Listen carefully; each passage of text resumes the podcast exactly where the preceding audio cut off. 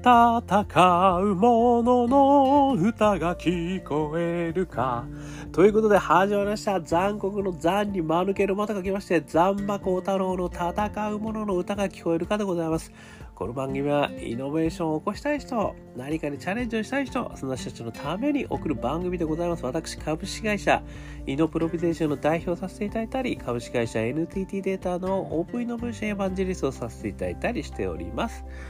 さてさて、えー、本日はですね、2022年7月9日でございます。えー、土曜日でございましてですね、え東京は少し晴れ間があ渡りましてですね私があの育ててる白いお花もなんか喜んでたなというふうに思ってたあ非常にいい、えー、日取りでございましたね、えー、皆さんはいかがお過ごしでございましょうか今日はですね、えー、ビジネスアズアートというですねちょっと聞き慣れない言葉かもしれませんけれどもこの言葉にですね私非常に感銘を受けましてですねそれでそんなお話をさせていただきたいというふうにあの思っているということでございます。で、この言葉をですね、出されたのは、ご存知、山口周さんですね。えー、書籍といたしましてはですね、ビジネスの未来、山口周さんが書かれてまして、株式会社プレジデント社から2020年12月21日にですね、出された本と。いうことでございます。で私、この山口周さん、もうこのね、チャンネルの中ではもう、何回もお話しさせていただいてますけれども本当大好きなあの方なんですね非常にあの、えー、面白い要はですねあの現代をこう現代のビジネスっていうんですかね、まあ、この資本主義も含めてあの非常にこう鋭く洞察されてそして新しい未来をこう描く力っていうのは本当すげえなということとともにですね、まあ、私が非常にあの思うこととですねすごくこう共感させていただくことが多いので、えー、よくですね読ませていただき勉強させていただいてそしてそこからですね私なりの感想ですとか解釈ねあの拙いものではございますけどもお話しさせていただいているということでございます。で今日はその中でもこのビジネスアズアートですねこちらのですねお話をさせていただきたいと思ってるんですねあの以前もですねこの山口さんあのめちゃくちゃ売れた本であの世界のエリートはなぜアートを学ぶのかみたいなね、えー、本を出されてたと思います。確かそれについてもお話ししたような気もしますけれどもえっ、とビジネスとアートねこれについて非常にあの近接点があるということをですねこれまでもお話をされているということでもあるんですけれどもただですねこの本のここでですね実はそのこのアートとビジネスに関してちょっとねあのー、まあ注意点というかですねあのー、書かれてることがあるんですね。でこれですねあのー前にねまさにこの山口さんが書かれた本がベストセラーになってこのアートとビジネスっていうのはすごい大事だっていう話があったんですけどこの中にちょっと書かれてるのはですねビジネス文脈にアートを取り込む。またはその逆にアート文脈にビジネスを取り込む。という議論がほとんどでビジネスとアートを全く別のものとして、えー、捉えていると。えー、でこのような枠組みを前提にした取り組みを続けている限りアートはやがてかつてもてはやされやがて兵理をしているようにして忘れ去られた数多くの経営理論やメソッドと同じようにビジネス文脈での流行スキルの一つとして消費して消費されて終わることになるだけだと思いますって言ってるんですよね。でこれがあのこのビジネスアートはですねそれはちょっと違うんだと。要は本質的に今我々に求められているのはビジネスそのものをアートプロジェクトとして捉えるという考え方なんだ。それをビジネスアズアートと言われてるんですよね。ここがですねあの非常に私はズバズバ刺さった部分だったんですよねいや確かにあのね、えー、ビジネスにアートをどう取り込むのかみたいなお話がかなりこう流行した後にですねまさにねこうビジネス文脈にアートどうやって取り込むとかアート文脈にビジネスに取り込むとかなんかそういう話もねなんか一緒くたにされていろいろ言われてたなっていうところは実は私も感じてはいたんですよね。でそこは違うんだってことここで明確に言われてるっていうところはですね私非常にあの一つ目としてすごい刺さった部分なんですよね。要はビジネスとアートを別物として捉えるということではないんですよってことをねあの山口さんは言われているんですよね。でそれは何かというとですねそのビジネスそのものをアートプロジェクトと捉えるっていうことは何か、ね、ここがすごい重要なポイントなんですけど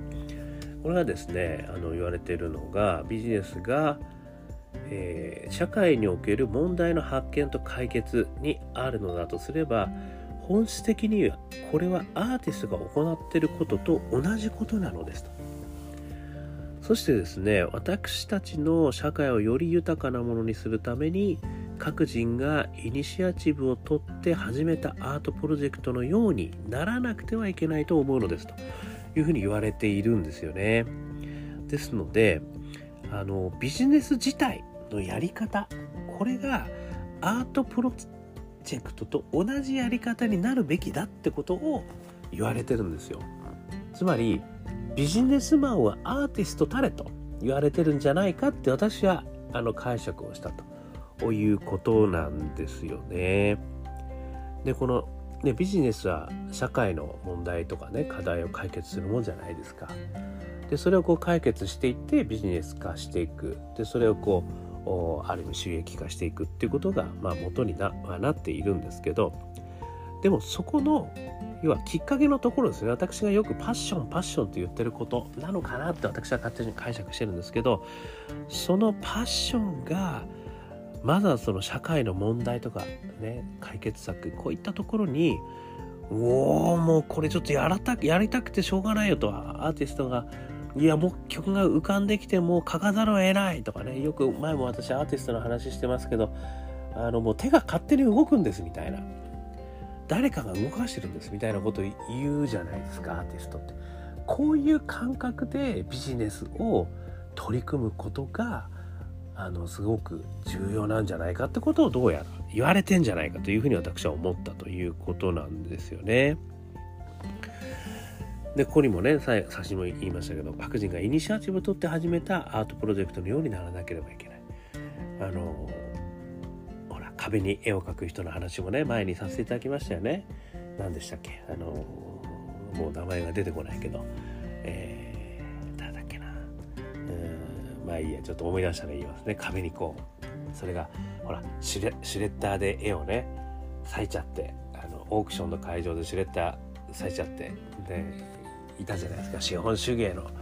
反抗だみたいなね。東京都の,、ね、あのどっかの壁にもね、えー、その人の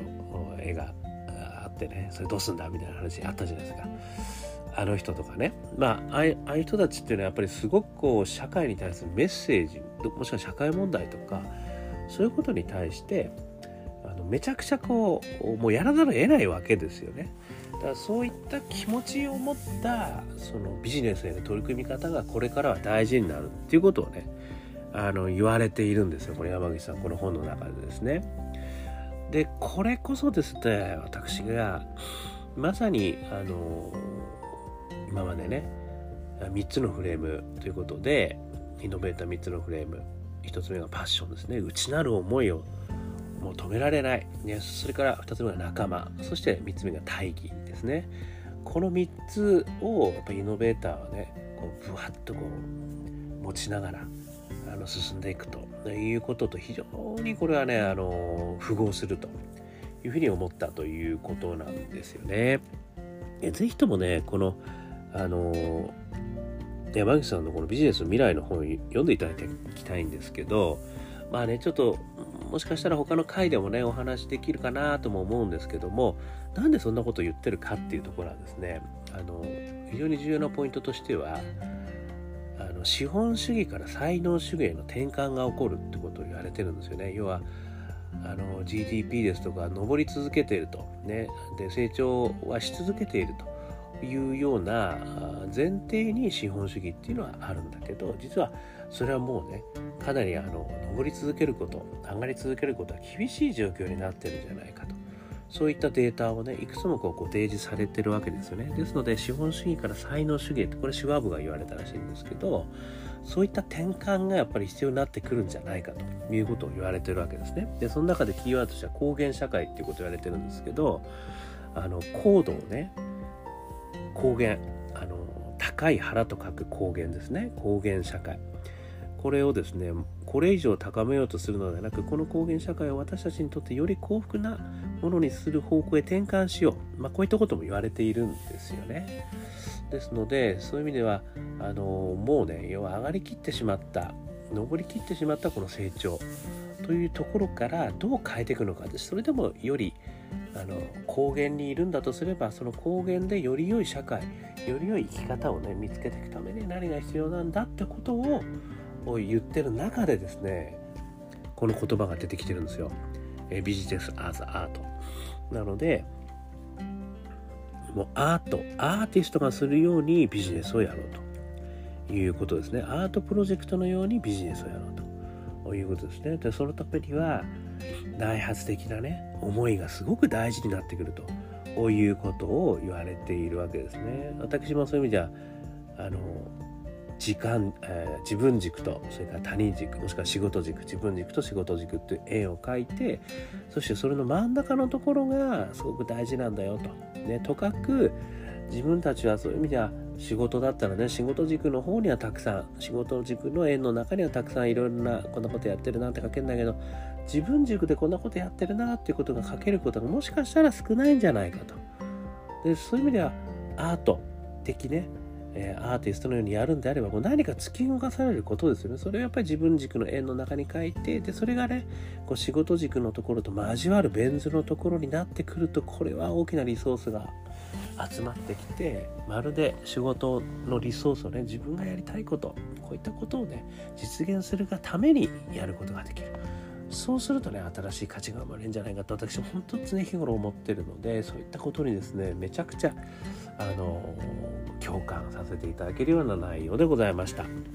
でここからですねあの私がねあの思いましたことをですねこれからお話しさせていただきたいと思いますけども、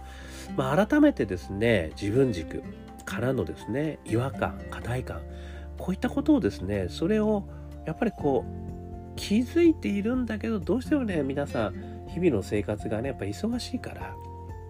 それよりも他人軸もしくは仕事軸の方ばっかりにね気を取られてしまうんですよね。だからでもね気づいてることとか違和感とか興味とかって必ず皆さん思ってますよね。テレビとかにもしくはね YouTube とかに喋りますでしょ？皆さんそんなことあるわけねえじゃんとかね。本当にそれなんかちょっとおかしくないとか Twitter 見ながらね心の声が叫んでたりするわけじゃないですか。それを溜め込んでおくってことなんですよね。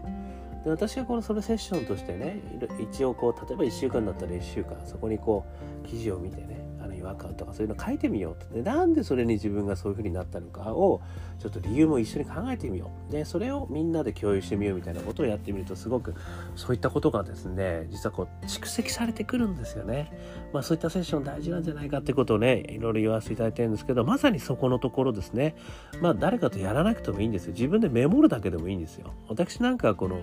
まさにねこのポッドキャストで喋るのもそれの一つですね。そうですしあとはもうメモ帳。ね、iPhone のメモ帳に次々と書いてきますね。そうすると後で検索できるでしょ。それがね、結構良かったりするんですよ。それをね、やっぱ大事にしようと思うか思わないかが大事なんですよね。で、2つ目としては、そこからね、なんかやっぱり、いや俺やっぱりもうちょっとこういうことやってみたいと思ってたんだよね、ちっちゃい頃から、とかね。いうことがね、出てくるんですよ。そういうのをこう、なんか何個も何個もやってると。で、そういったことをちょっと始めてみるってことですよね。これは別にあの起業しようとかいきなり全然やんなくても全然よくてなんかねあのサークルでもいいしどっかに入ってみるでもいいし自分で何か始めてみてなんかね人に話してみるでもいいしどっかに参加してみるでも何でもいいんですよね。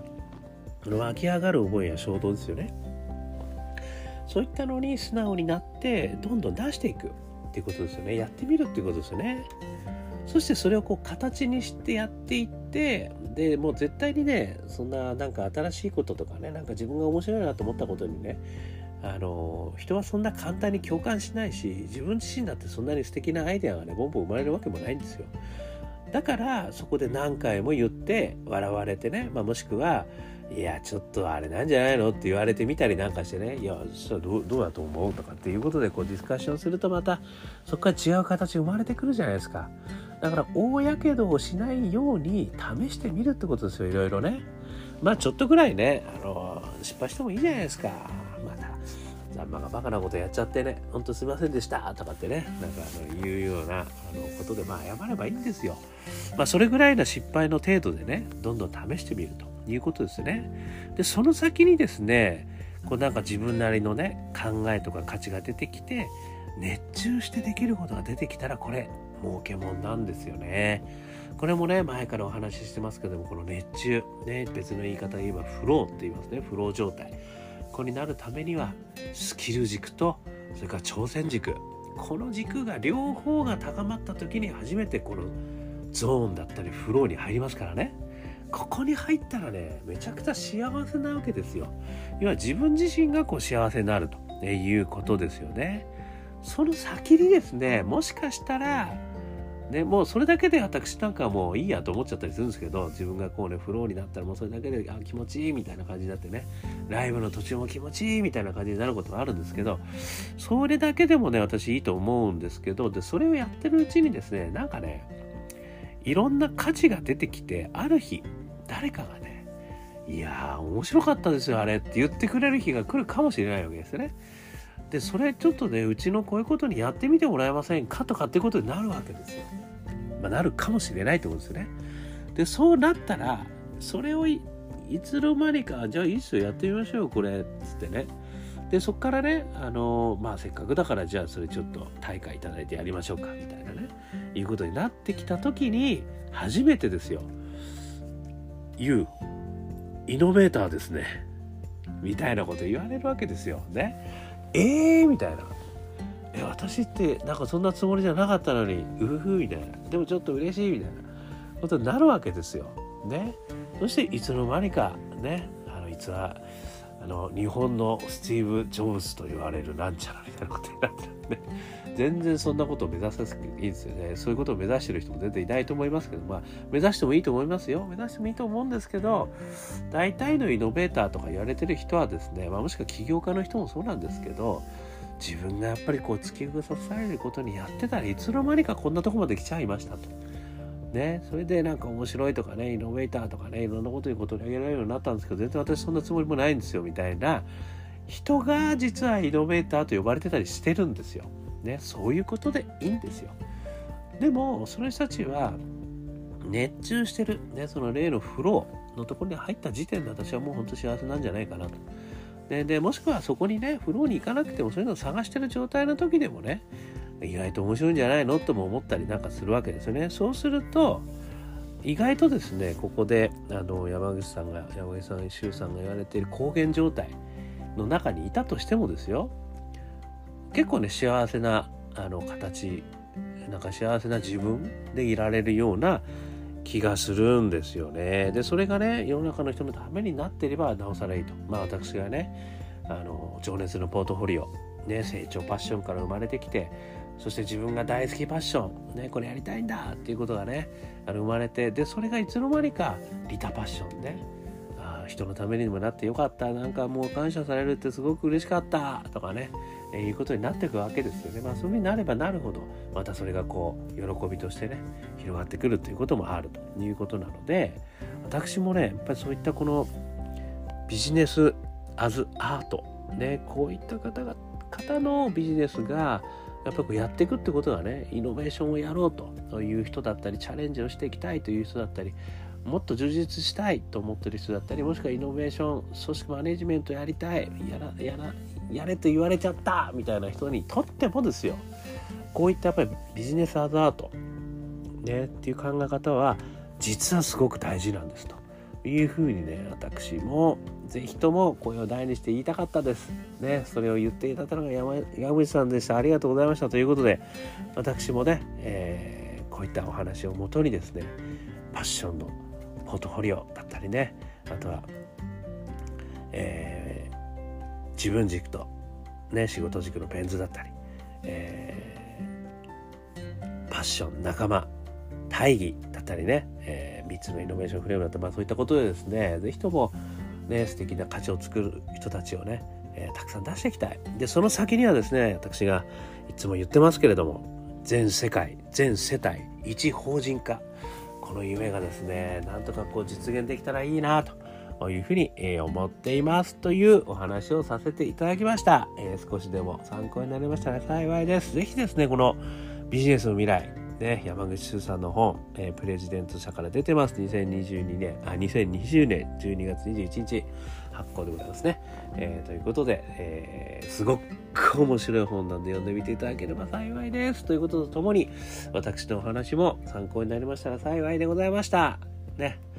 えー、アンカー .fm 毎日話してますんで、よかったら登録してみると、毎日配信されますよ。それから SNS もね、えー、やってますんで、南国の座に丸けるは光る太郎、えー、太郎ザンマ、えー、見てみていただいて、コメントとか入れたらあ嬉しいです。それからですね、えー、カペラグループ香港ラッキーズ、中年ワンダーランド、絶賛ストリーミング中でございます。中年不思議国と書いて中年ワンダーランド、ね、ウェブページを検索していただくと、私が歌ってますよ。ね、ストリーミングなので誰でも聴けますよ。アカペラグループでございますね。聞いてみていただいたら幸いです。元気が出ます。そしてね、一人からでもイノベーションできるぜっていうことを書いた本、オープンイノベーション21の秘密。ね、こちらの方も電子書籍、それからリアルの書籍ありますんで、よかったら見てみてください。これも、ザンマコウタロウさんが書いてます。ということで、今日も聞いていただきましてどうもありがとうございました。それでは皆様、頑張りましょう。また明日